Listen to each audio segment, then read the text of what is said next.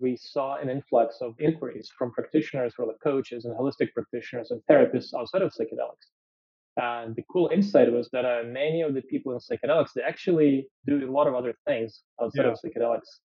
And uh, this brought us this bigger insight that actually we live in the ecosystem that is by default multi-model.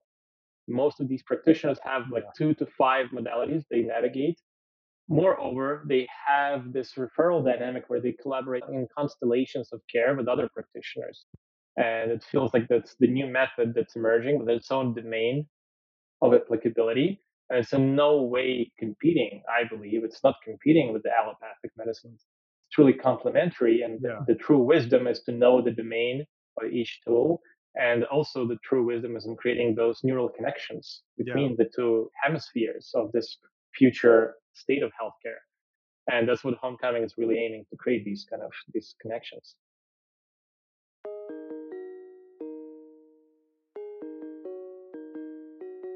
Welcome to the Trip Report, podcast from Beckley Waves, a psychedelic venture studio. I'm Zach Haigney. Like many, I believe we're in the midst of a watershed moment with the reemergence of psychedelics into the mainstream culture, but the future is far from certain. My goal with the Trip Report is to help listeners develop a deep understanding of the dynamics, complexities, and broader implications of this new paradigm. In these conversations, I dive deep into the business, science, policy, and culture of psychedelics with a wide range of guests, including scientists, entrepreneurs, investors, clinicians, and others. Check out thetripreport.com to sign up for our newsletter and if you want to learn more about Beckley Waves, visit beckleywaves.com. Welcome back to the Trip Report podcast, a production of Beckley Waves, a psychedelic venture studio. Today we're speaking with Yuriy Blokhin, founder and CEO of Homecoming, an all in one platform for transformational coaches, therapists, healers, and their clients. Yuriy is another entrepreneur in the psychedelic space that I occasionally have long and meandering conversations with about the developing field, where it is headed, and what he's seeing and learning firsthand.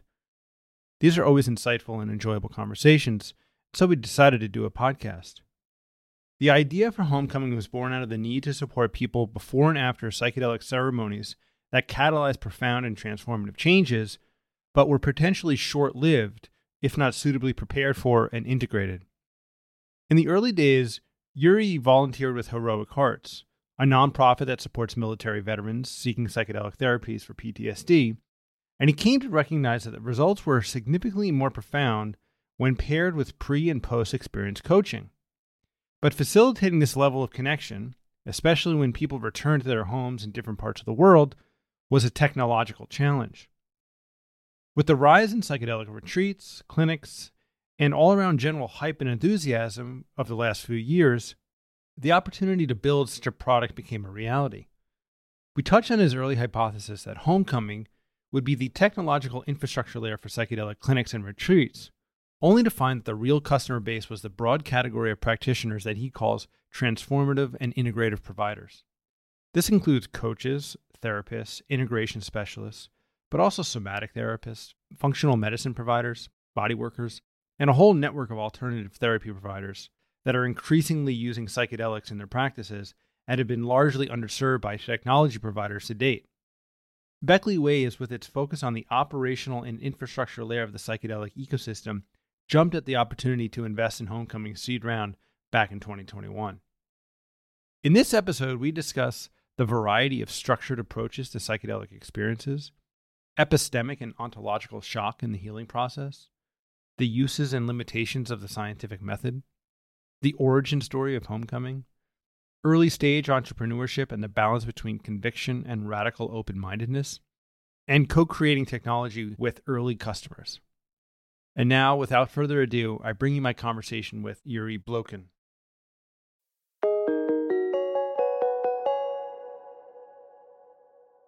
So, Yuriy and I have been friends for a few years now, and we occasionally get on the phone or on Zoom and and talk about the state of things. And I thought it would be a great next step for us to do it in in podcast land. So, Yuriy, thanks for joining me on the Trip Report podcast. Yeah, thank you, Zach. It's uh, truly an honor to be here as a guest and always learn something from our conversations. And I hope to do the same in the next few hours. Yeah. So, I'm interested in learning about sharing more with our listeners about your background, your story, your career, and your baby, Homecoming, right? Homecoming Health, which we'll which we'll talk about, and then sort of more broadly the topic of the psychedelic ecosystem and the future therein to kind of round us out. So, with that sort of quick context, can who are you? Where do you come from? What's your what's your what's your story? Sure my story is that uh, I grew up in Ukraine and was born and raised there. Was always a really inquisitive kid with an early interest in the fungi and the cacti, and eventually that got replaced by math and physics and computer science. And that was a great foreshadowing for the rest of my story. At the age of 16, I moved to Canada with my family, who were trying to escape the kind of the uh, the general chaos and corruption of like the Ukraine of the 90s. And so ended up in Vancouver and then went to study mathematical physics at the University of Waterloo, which is like our Canadian school for where people who are into math and physics try to congregate. And so while there, a few relevant things happened. On the one hand, I met a bunch of people who not only were good at math and physics and computer science, but also were really into this newly emergent, kind of relatively newly emergent idea of like, why don't we just get together and build a startup? It was pre current era of like institutionalized and really mainstreamized startup culture. So at that point, to me, it felt like like a way out, not to get into kind of the more traditional pathways into like finance and banking and all the corporate jobs. When when was this? What what years? I went to school in uh, mid 2000s, so 2004 to 2008. Mm-hmm. And when I graduated, the financial crisis happened. So like it made the decision even more natural to explore entrepreneurship.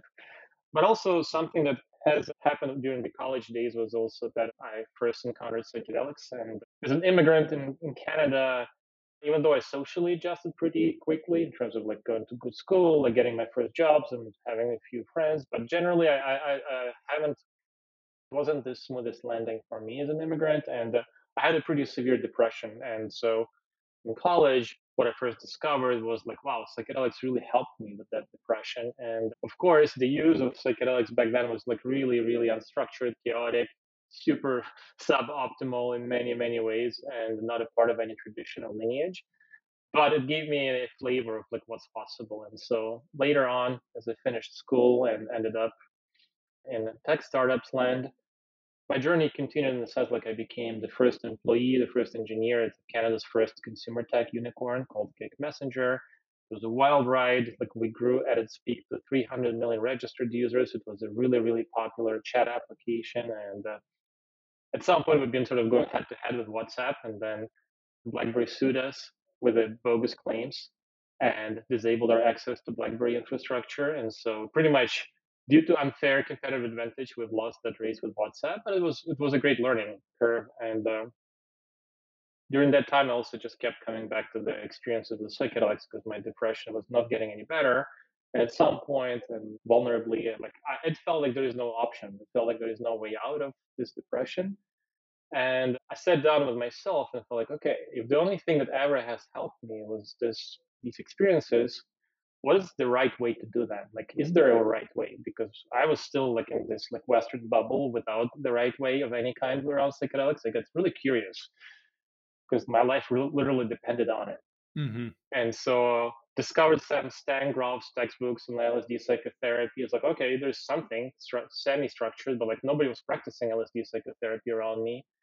And so I kept getting curious more about it. And mind you, I was a really canonic classical like mathematical physics student staunchly atheist staunchly anti all things spiritual had an, a physical allergic reaction from going to church at that time uh, that's, that's a uh, hyperbole but like that was like not too far from reality and so a friend of a friend ended up doing an apprenticeship in Amazonian shamanism, Amazonian plant medicine shamanism with ayahuasca at that time, 11 years ago, which was really, really obscure, and rare thing back then.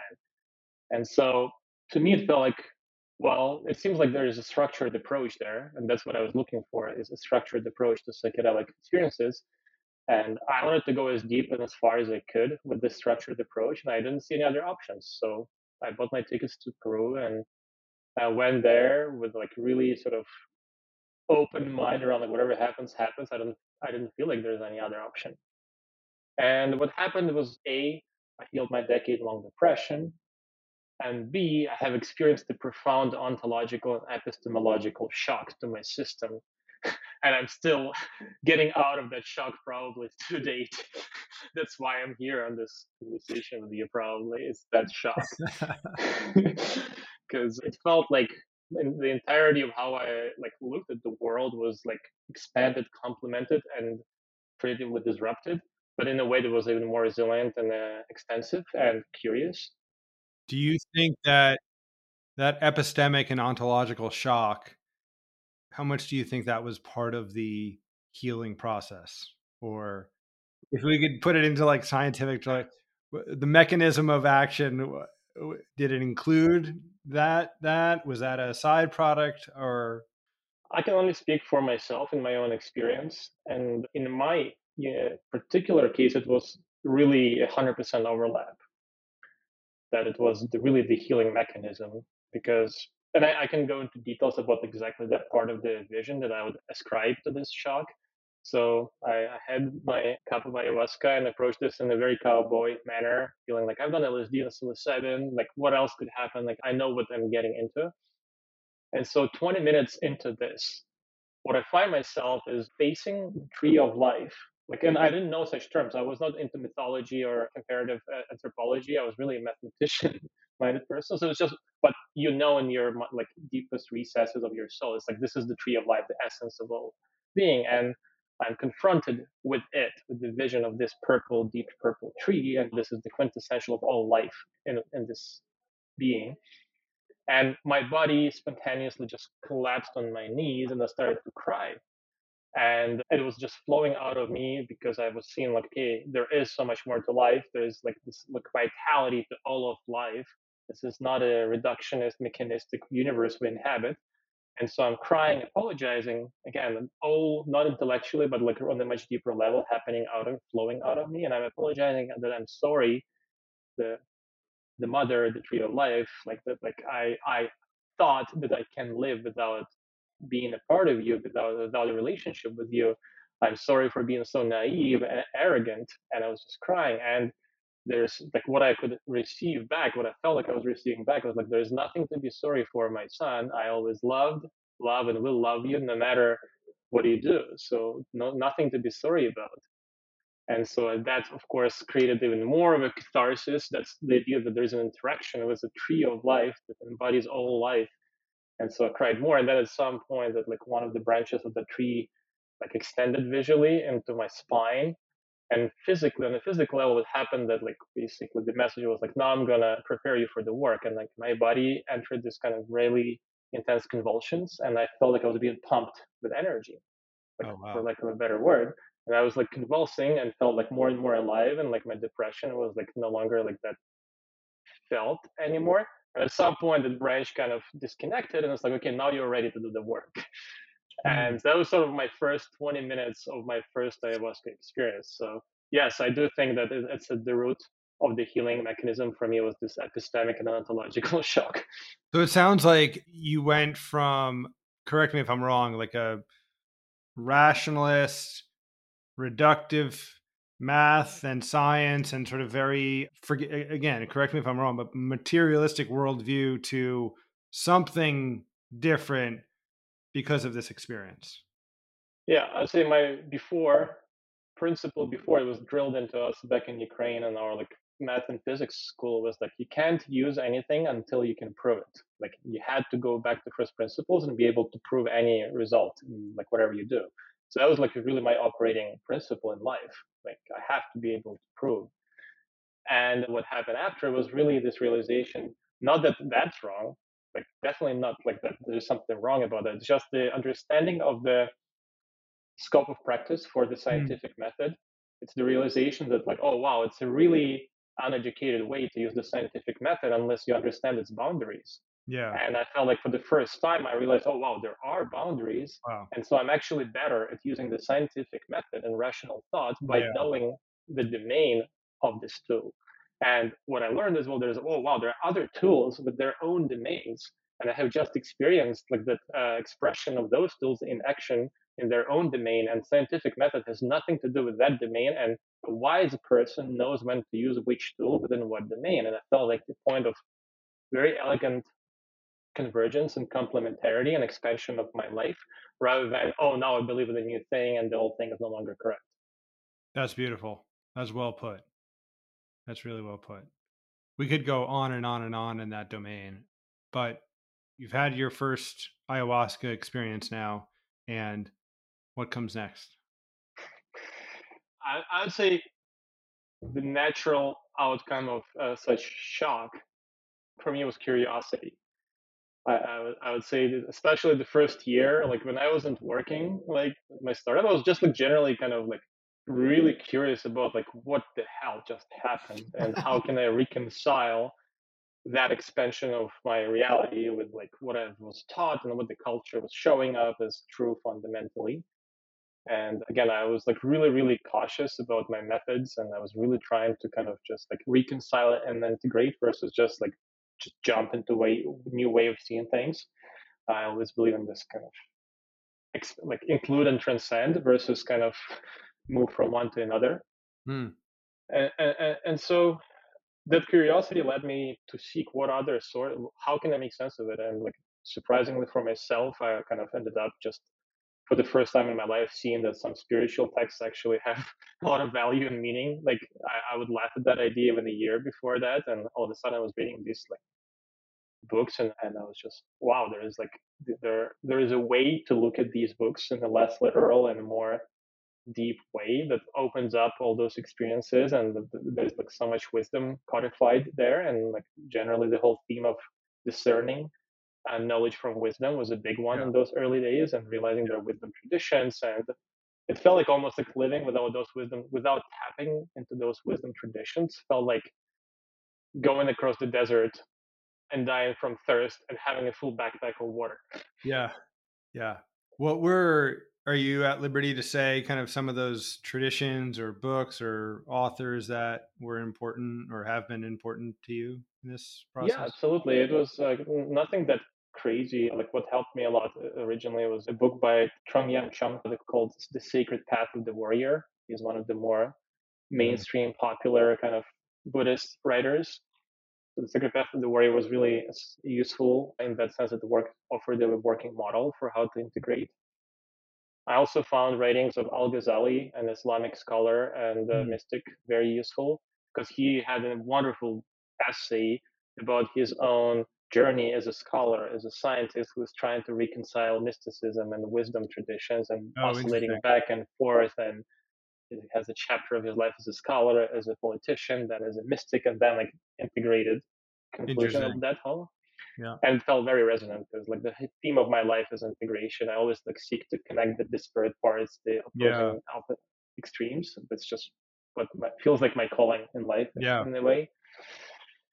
And it also opened me up to curiosity to keep coming back to South America to kind of less for healing, more for just learning directly, mm-hmm. experientially from the same means of how the, the locals would learn directly from the plants. That's the model mm-hmm. there, where you don't have a teacher explaining theoretical concepts to you. You have a structured tradition of the experiences where you can learn from from the like what would be considered the plant world directly through these ayahuasca experiences, but also another tool that I found incredibly powerful and in the indigenous worldview, is actually the primary tool of learning about how to work with plants and healing called plant dietas and it's it's less discussed in the West because it's not psychoactive. Mm-hmm. But when you talk to a local practitioner in Peru or like South America, they would say this is how they trained, and ayahuasca is almost a secondary or like at least like complementary tool to plant dietas. But plant dietas is really where the rubber meets the road. So for for people who may not be familiar with with dietas, tell us a little bit about what what that entails it certainly involves yet another shock, like logical and epistemic, to even like accept it. But and for me, it took me three or four dietas, frankly, to fully embrace the worldview of the way it was literally kind of suggested, uh, like proposed by indigenous practitioners. And I approached this with a lot of skepticism. So Plant Dieta uh, embraces the notion that in the indigenous cosmology, every plant has a spirit, just like every human has a spirit, just like every mountain has a spirit. So every plant has a spirit, and some plants are unique in that way that like they just their spirits embody a bit more wisdom and healing capacities. In the material world, this would mean these would be the medicinal plants. But the, the indigenous practitioners go even beyond that and they embrace the idea that it's just one part of the equation. But the physical medicinal properties are complemented by a plant spirit that can teach you and impart some wisdom around some particular aspects of being and life. And that wisdom will help you master that skill that will prevent you from that illness or ailment from resurfacing again and to heal this specific ailment initially. Or or ailment could be a behavioral pattern too. Yeah. So there are different teacher plants that you can do a plant dieta with to focus on specific aspects of your life and some teacher plants could focus on resilience for example and fortitude and some could focus on calming down an overheated psyche for example a warrior who came back from the war and needs to kind of reintegrate his psyche or her psyche and calm down. And there's like a whole universe of those plants, and the, like good practitioners know at least a hundred plants they work with in the plant dieta format. And the way you do this dieta is you retreat into isolation. You calm down your surroundings so that like the chatter, mental chatter, and the external stimuli go down. And in that isolation, you in that cosmology, what you do is you create a sacred communion with that plant spirit. And the way you do that is you drink a, a, distillation of that plant every day for a number of days. And also you follow a very strict diet of all kinds of restrictions, both food restrictions, but also mental distraction restrictions, like no sexual stimulation. The list may be quite extensive, but the yeah. idea is to really simplify all kinds of external stimuli so you can focus on the one thing creating a hospitable, quiet space within your psyche for this plant to settle in and teach you whatever it needs to teach. And of course, the first time I heard that, I was like, oh, wow, well, this is like, I can understand why a molecule in ayahuasca could work. I, I couldn't really find any way how this could work. And so I, I almost did this out of politeness for the first mm, time. And it worked. How do you know it worked? Like what what was the experience yeah. that leads to this conviction or understanding? Yeah.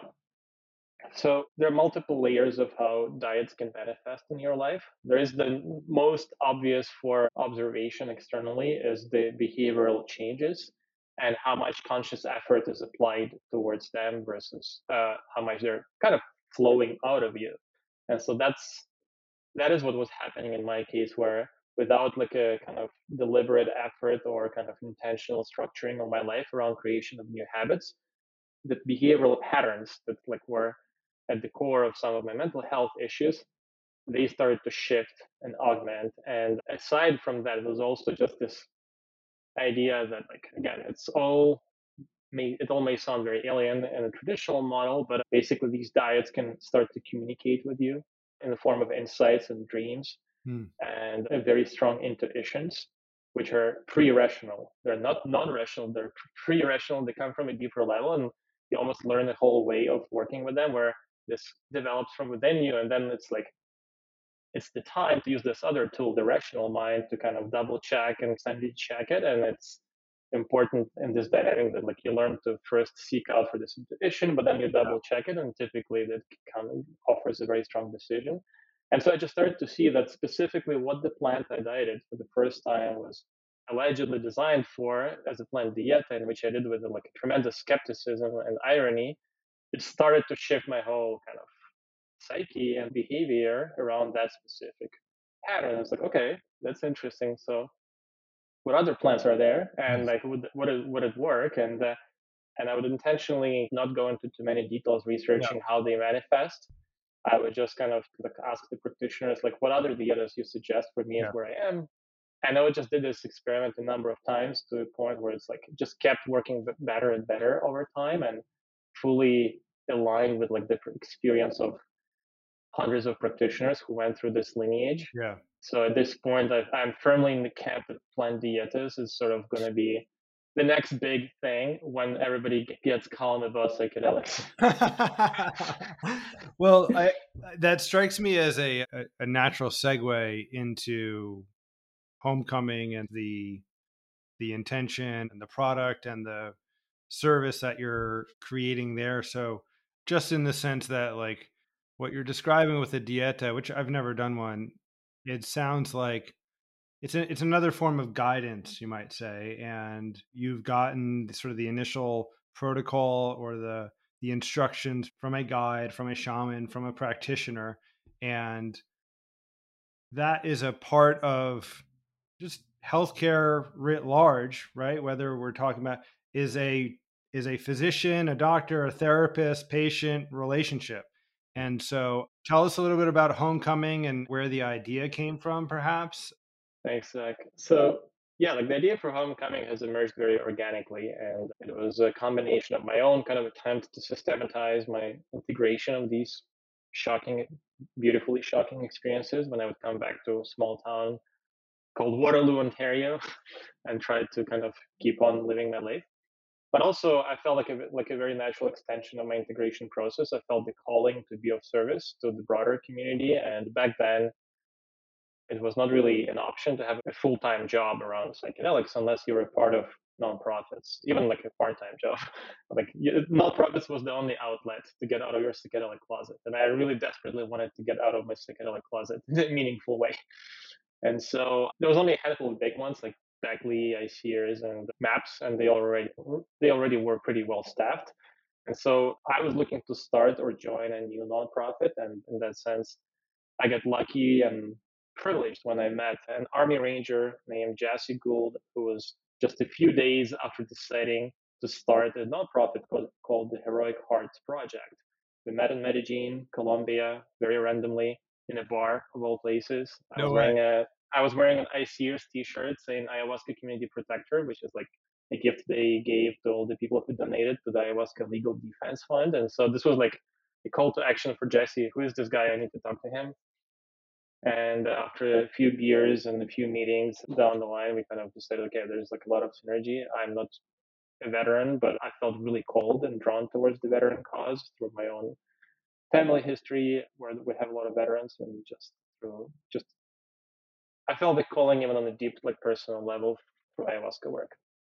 And so we've been co-creating, like Jesse is a leader, and I was helping out, like create like heroic hearts for five, six years, and the whole idea and the vision for an opportunity to help out uh, with something like homecoming just kept surfacing because not only we needed to offer access to psychedelic medicines, and in our case it was typically ayahuasca, but also what was obvious that like the results are so much more profound when it's all paired up with the uh, integration and preparation coaching services before and after because the experience alone can as you obviously well know can fizzle out after a few months and how do you leverage those that those insights energy and momentum after a mm-hmm. profound ceremony that, those to me were like the, that was the working model in my mind like you get uh, these experiences give you all this like package of goodies and you have a short window of opportunity to do something with it, how do you maximize that window of opportunity as utility? And uh, coaching was an obvious kind of practice people tend to do, to do in this, but coaches were limited, and also they're typically like not always super logistics oriented. They love coaching people. They don't love like staying on top of all the different things and activities they need to do.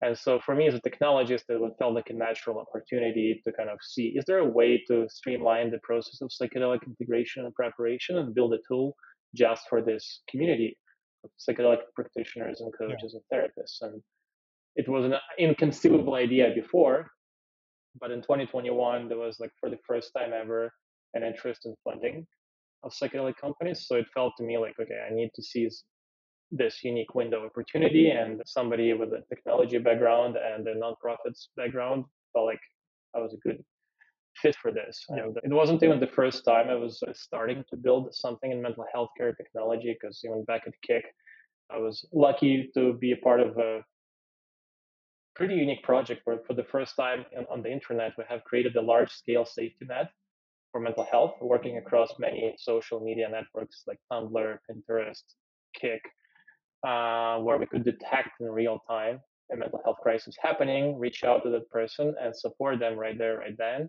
in a peer-to-peer fashion while using AI to media to filter out bad actors and harassment and um, unhelpful activities, yeah. but effectively creating a fully highly scalable peer-to-peer support network where with uh, efficacy that was recorded by Harvard in a study. So it felt to me like, okay, it's possible to use tech for mental health, and Homecoming felt like what's needed by the psychedelic community, and this led me to launch the company. Yeah, this is back in 2021, right? Yeah, you said. Yeah. So as we've kind of talked periodically throughout the last couple of years, there's been a few, I don't know if you'd call them pivots or iterations or different working hypotheses that you've had for homecoming and and sort of a difference in go to market strategy or the first port of call for the providers. Can you talk a little bit about that process from like a practical perspective, but also like I, I think what what's been interesting to me, and I've had this sort of feeling myself, like you have an idea, and at least this is my experience. I have an idea, and I become married and wedded to that. Like, oh my god, this is fucking brilliant. Like, I gotta.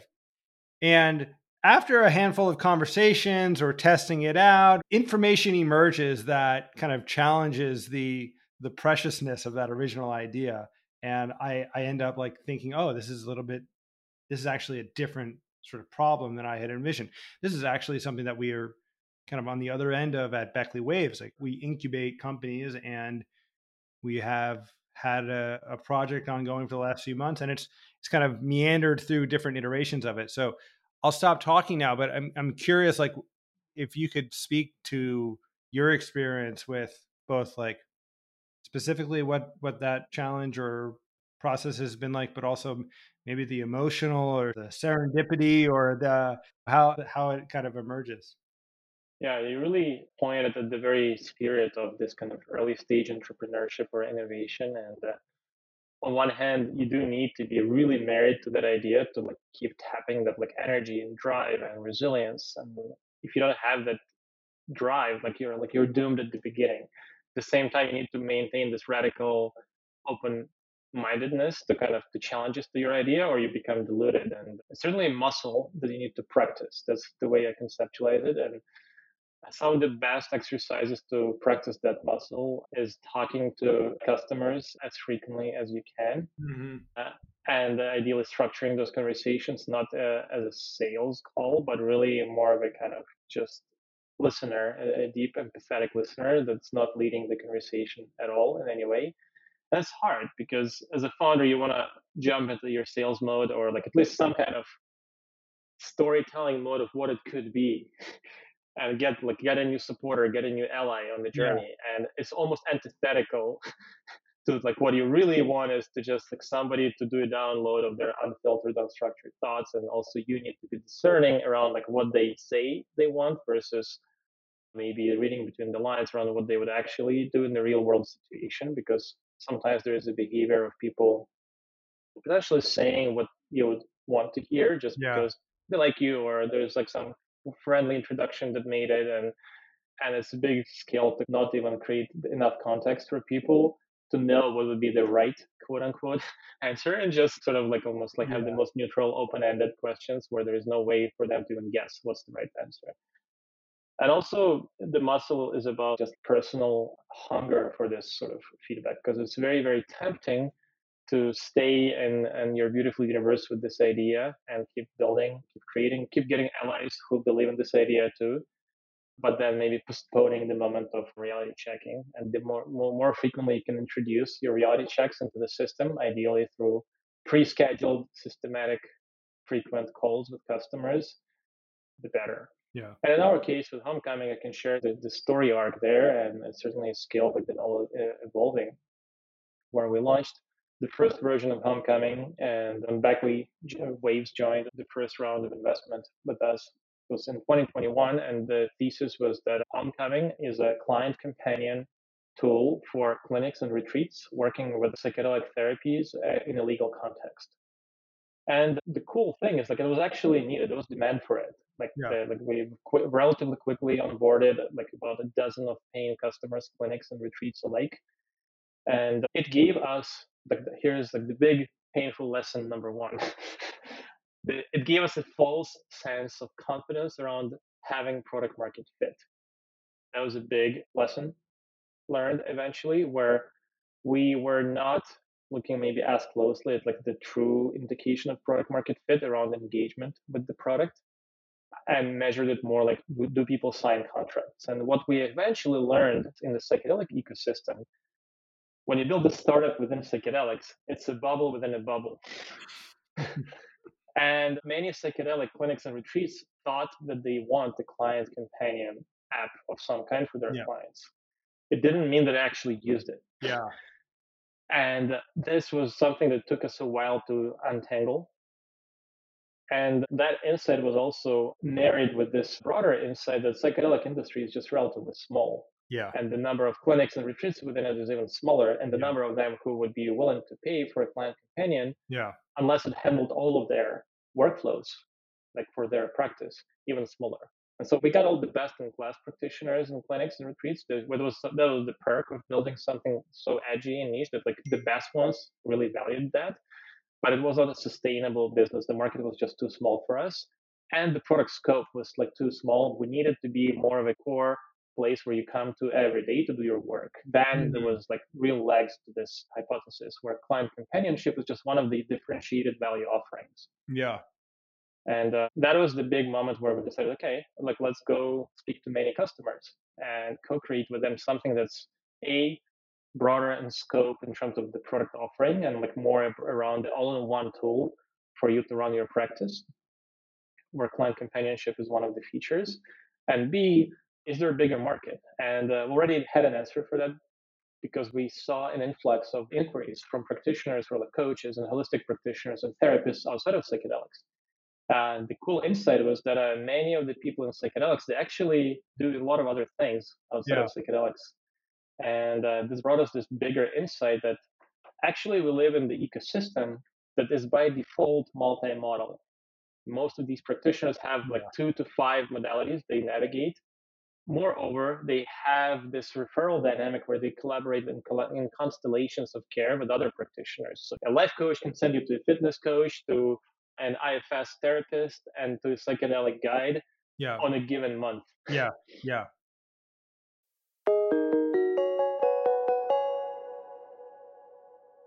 what I think is so fascinating about this is like this is an ecosystem that is really it's kind of outside of the conventional healthcare model. And yeah. for the most part, it's not touching insurance. It's not touching FDA approvals because most practitioners that we're talking about, we're talking about coaches, we're talking about therapists, the different varieties of therapists, maybe naturopaths, maybe acupuncturists, maybe energy healers, this is a frontier of novelty that I think is like very I've lived in New York City. I'm an acupuncturist by training. Like it's not unfamiliar to me, but I am I, I can only imagine that it's like a bit of a what for a lot of people. This kind of like I, I don't want to call it an underground because it's not, right? These are providers that are sort of operating above board. They have licenses, they have websites, they have credentialing, and it's it's a different paradigm you might say than allopathic conventional yeah. healthcare absolutely. And we can draw a parallel there almost to the earlier discussion we had between the methods and domains. And it feels like that's the new method that's emerging with its own domain of applicability. And it's in no way competing i believe. It's not competing with the allopathic medicines. It's truly complementary and yeah. the, the, true wisdom is to know the domain of each tool. And also the true wisdom is in creating those neural connections between yeah. the two hemispheres of this future state of healthcare and that's what homecoming is really aiming to create these kind of these connections so sorry I, I cut you off from your your journey from targeting ketamine clinics and retreat operators to this more what sounds like individuals and individual practitioners and an opaque kind of landscape of healing modalities. And so I'm curious about that pivot or that transition. Was it one conversation? Was it after 10 conversations? Was it an aha moment? Was it yeah. how did that how did that happen? Uh happened slowly and then all at once. Yeah. But when we decided to go to back to the drawing board, we already had an intuition around coaching being that market focus. Yeah. It had the volume, it had the scope, it had the already existing natural interest in homecoming through these inbound inquiries and referrals. It felt like the most natural place to start.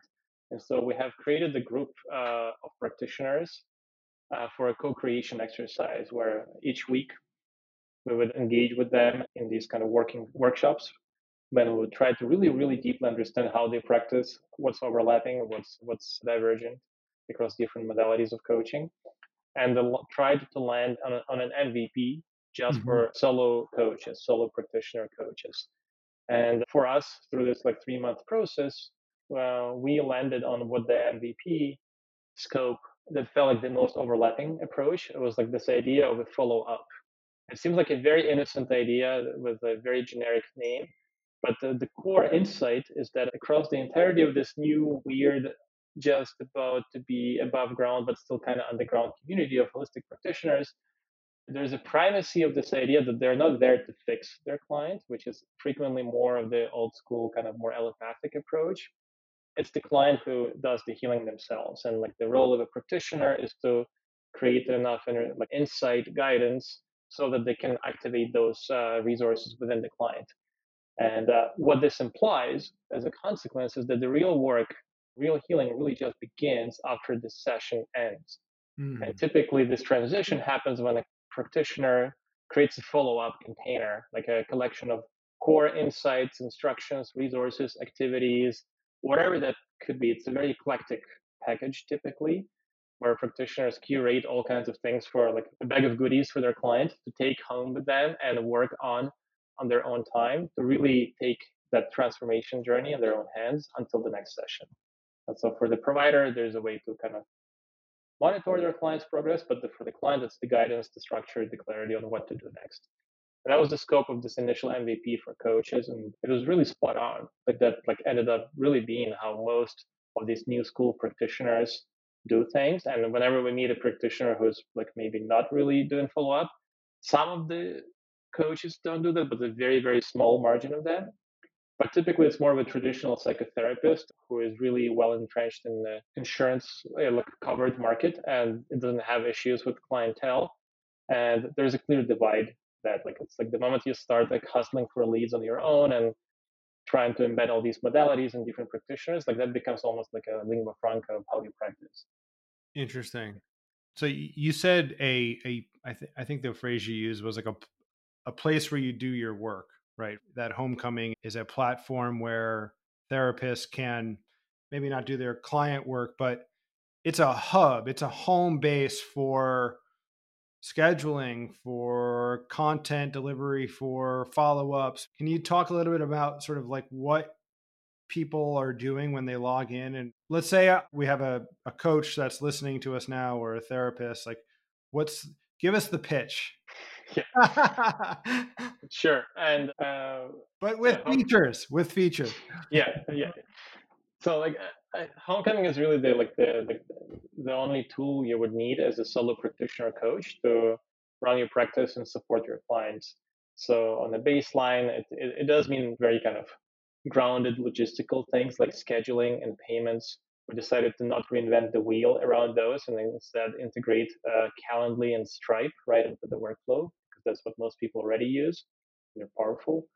It's also a place where you can curate and consolidate all the resources you share with clients and not only your own, but we have curated an ecosystem of top notch practitioners across all the modalities, across the medical to mystical spectrum, where you can discover their resources and collections of resources and add them to your library so you can learn and share with clients too.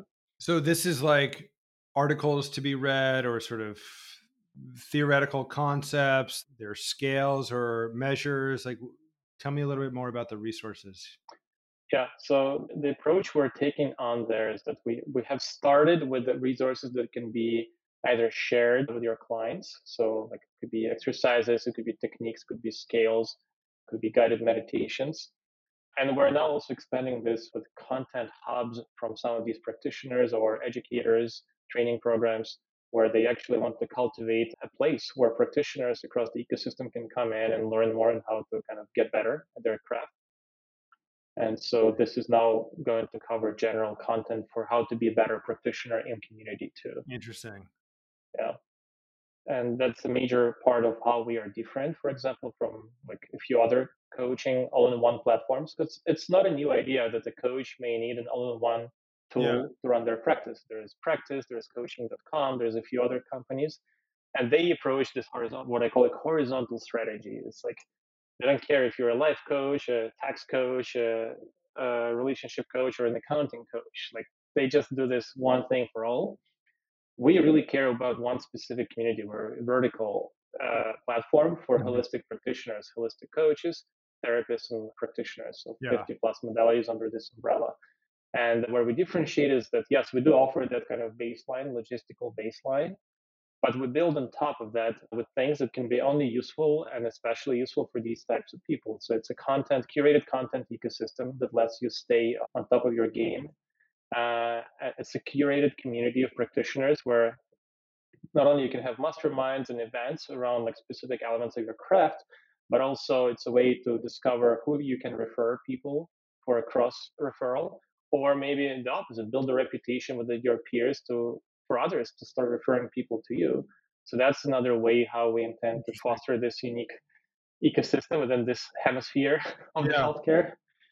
So people who are on the platform now engaging at this sort of level of, of, of engagement with the tool, what's the variety of, of practitioners like? What's the, the yeah. spectrum?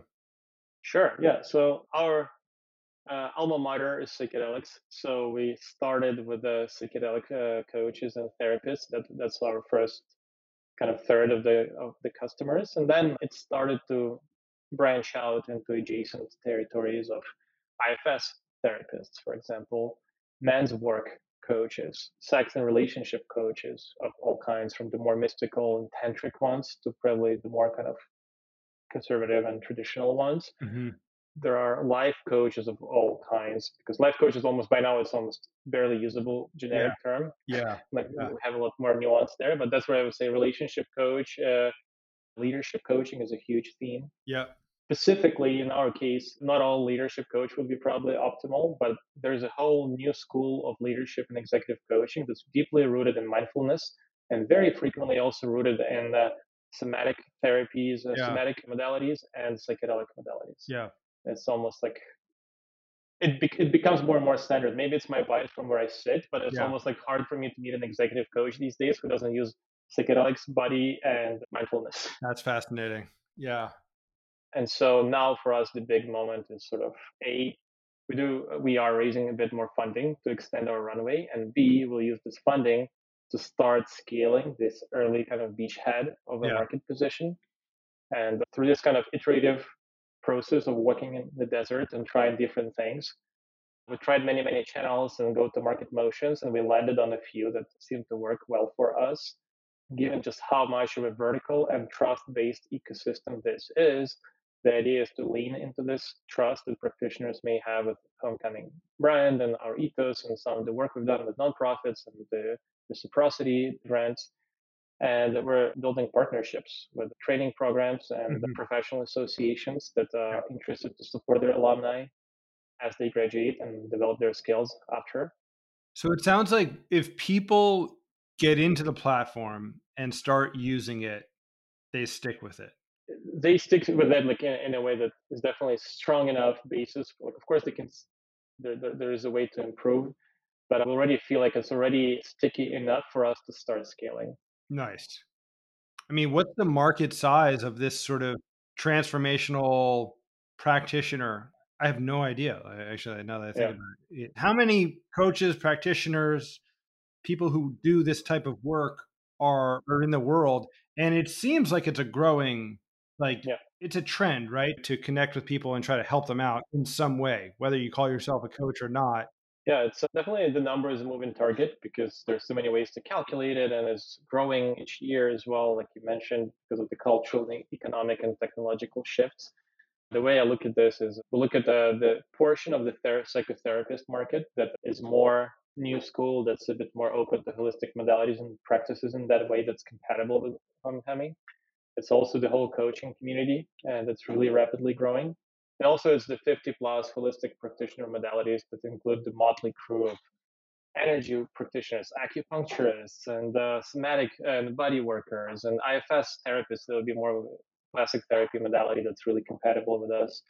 And so together, on the low end, we estimate half a million practitioners of that kind, mm-hmm. with most of them being in the US, and then kind of say like a fifth in Europe and Canada, Australia, and LATAM, Central America and LATAM, that tends to kind of reside in a good number of people like that too. Yeah.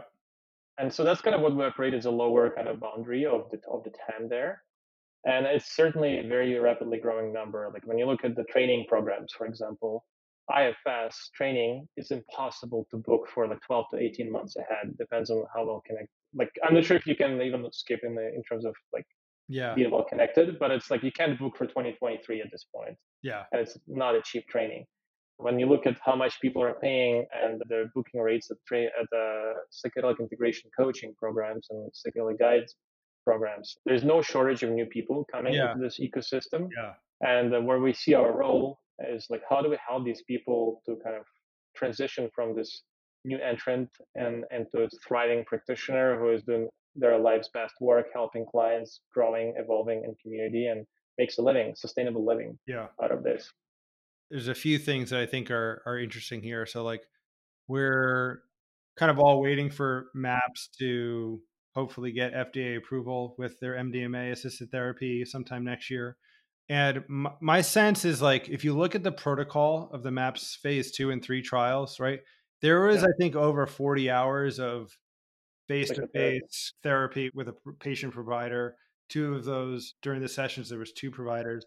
And knowing how the American healthcare system works, that's going to get chewed up and spit out to be basically like as low cost a procedure as it possibly can maybe I'm a little too cynical to be kind of talking about that. But I guess what that leads me to think is like the work of preparation and especially integration and sort of working through the experiences and the ontological and epistemic kind of shocks that that comes from these is going to be left to the providers in in the real world you might say like and again i i may be too cynical but i just see so much of mental health writ large you might say moving into more of a alternative peer-to-peer bottom up community oriented thing that just doesn't fit into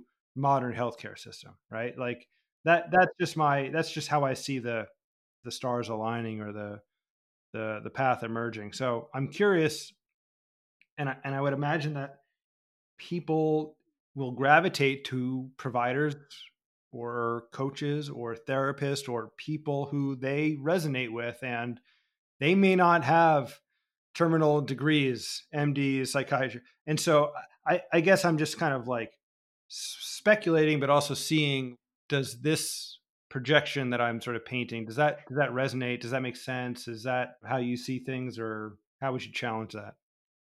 I think we see the world in a very similar way. I was almost surprised just to see how much alignment there is because it's not the most mainstream convergence point. But it brings me back to Denver and Horizons. There was a dinner discussion we've had, and there've been some of the people from the VA system and from some of the other kind of like high profile healthcare leadership roles in the country. And that was their primary concern. Like, I don't want to share names, but like probably Will would know the names. And that was like number one concern. They're like, well, the system is not ready. These physicians, these psychiatrists are already so overworked. They don't have the skills and time to like handle these ontological shocks like that yeah. people think people who think otherwise are naive. That was kind of their core concern. And they felt like we're all living in this kind of Ponyland ro- rosy bubble of a psychedelic universe. And my response to that was, uh, I think you're right, but it's actually there's an optimistic way out there where we need to look at all the ways of accessing psychedelics. And there's the, the medical pathway, but there's also the religious pathway, there's the community pathway, and there's the decrim pathway. And people only think about the medical one, but what's happening quietly with the medical trailblazers creating the cultural set and setting for the other models to really, really come to fruition right now. Yeah. My bet is medical model will be less than 10% of yeah. the real world use. Yeah. And uh, what's already emerging is the religious use model. I'm a huge fan of that, but it's I understand it's not everybody's cup of tea. And Uh, there's Santo Daime UDV, and it's it, it's a vibe. It's its own universe, and, and it's wonderful universe. But what will be the offshoot of that? I think is there's like two parallel track of Decrim and community, and right now community model is probably the, the least developed. But I think it's the kind of it's the child of the religious use model and yeah. the Decrim model, where it's the middle way, it's the middle path, where some other kind of maybe let's call them not religious but spiritual groups or like at least kind of mindfulness oriented groups who kind of gather together on shared basic values that may be fairly uh, non like non controversial yeah. and uh, something very basic around the primacy of consciousness around uh, as the root of healing around the universe as the source of healing and interconnectedness something very like non controversial could yeah. be at the root of those groups where peers, uh, community peers, community leaders could emerge without degrees, but really through some kind of lineage, kind of non, not unlike how it has developed in the indigenous world. Yeah. I think we'll just, we cannot clone the indigenous model. It's like, of course, very different set and setting, and, we're, and it's just not even going to work. And it's also just like not what we have permission to do. Yeah. And so I think this will be our own way to develop our own lineages over time through these communal models where you can come into your community circle on the Friday night, have a ceremony, have an experience, and then you have a tribe of your locals, your neighbors with whom you integrate these yeah. in a group setting, and where tools like homecoming play a role to uh, ensure some best practices, streamlining, coherence, and container for continuous integration.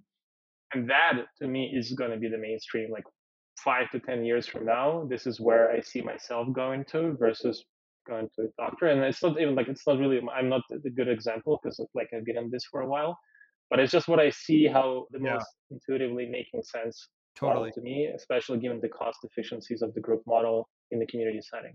Yeah.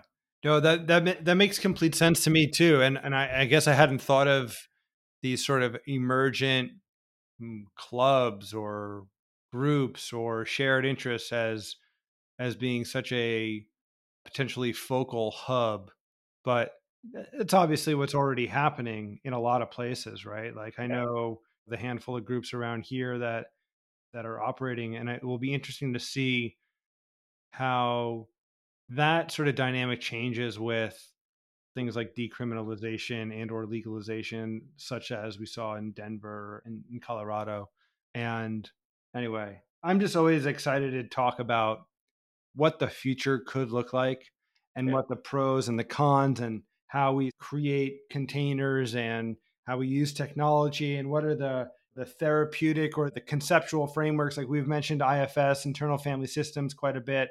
People in the psychedelic world use that along with sort of somatic oriented sort of practices. And so i'm just so excited at what the future will look like in two five 20 years time and so it's always nice to both speculate and also update the conceptual model of, of how this field works. What does the next five years look like for homecoming? Yeah, it's, it's a provocative question, of course, but I think that homecoming in like five years from now, I think and I hope, uh, of course, that like we'll earn the right to be the beating heart of the holistic practitioner ecosystem, where the more uh, people use homecoming, the better they become at their craft. Uh, that's kind of mm. my aspiration.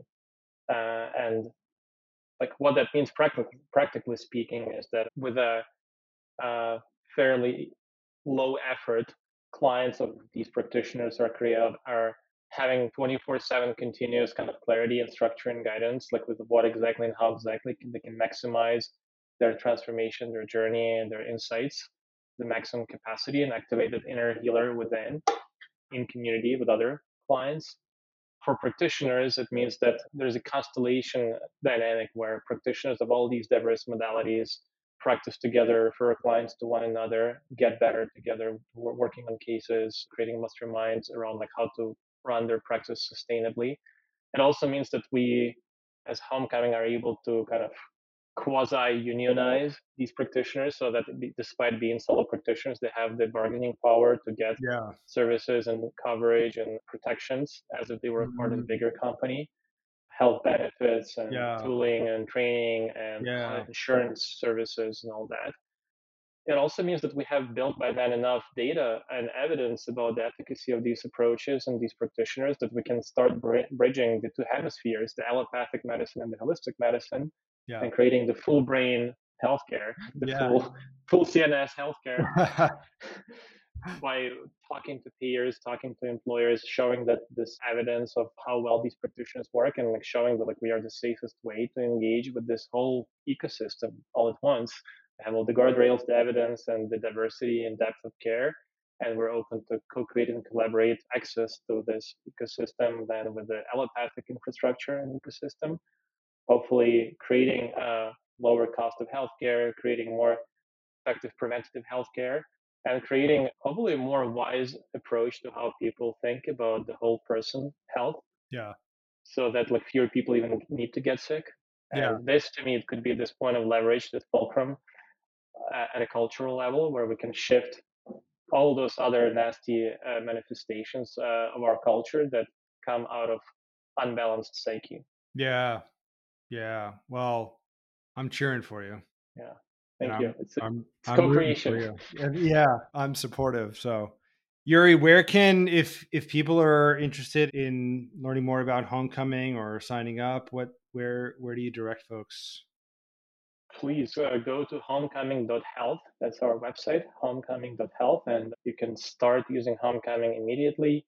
We offer an uh, unlimited access to the tooling for like for a month, so you can just get started without any hurdles. We also would love to speak with you personally. just come to the website and drop us a note. I'll personally respond to you, and I would love to build a relationship with any practitioners and learn about who you are, how you practice, how we can make this even more useful for you. And also, if you're a partner, you could be a training program or a professional association, or you could be somebody who's uh, uh, creating educational content and resources for practitioners or a community of practitioners reach out let's talk let's see how we can co-create and uh, make your community more valuable make your content more visible uh, or make your training program more uh, continuous and uh, impactful. So homecoming.health and my personal email is yuri at homecoming.health so don't hesitate to write me an email too. Beautiful well Yuriy it's been great talking to you and it's always nice to catch up and share some ideas and I imagine our listeners will find it super helpful and useful in understanding your background and the company. And yeah, I'm just really excited for your project and seeing where it goes. So thank you. Thanks, Zach. It was, it was a real honor to be here. And I always learn something from you, as I mm. said, and I learned something this time too. Likewise. All right.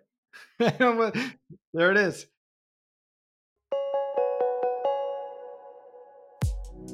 Thanks for listening to the Trip Report. We hope you enjoyed it. You can sign up to receive our free newsletter and get the podcast sent directly to your inbox by going to thetripreport.com. This podcast is a production from Beckley Waves, a psychedelic venture studio. If you're interested in learning more about building companies in the psychedelic space, head over to beckleywaves.com to get in touch. If you like this episode, please give us a five star rating on Apple Podcasts and share it with your friends. I'm Zach Haigney. The Trip Report is produced by Cooler Production Company with coordination from Caitlin Jabari. See you next time.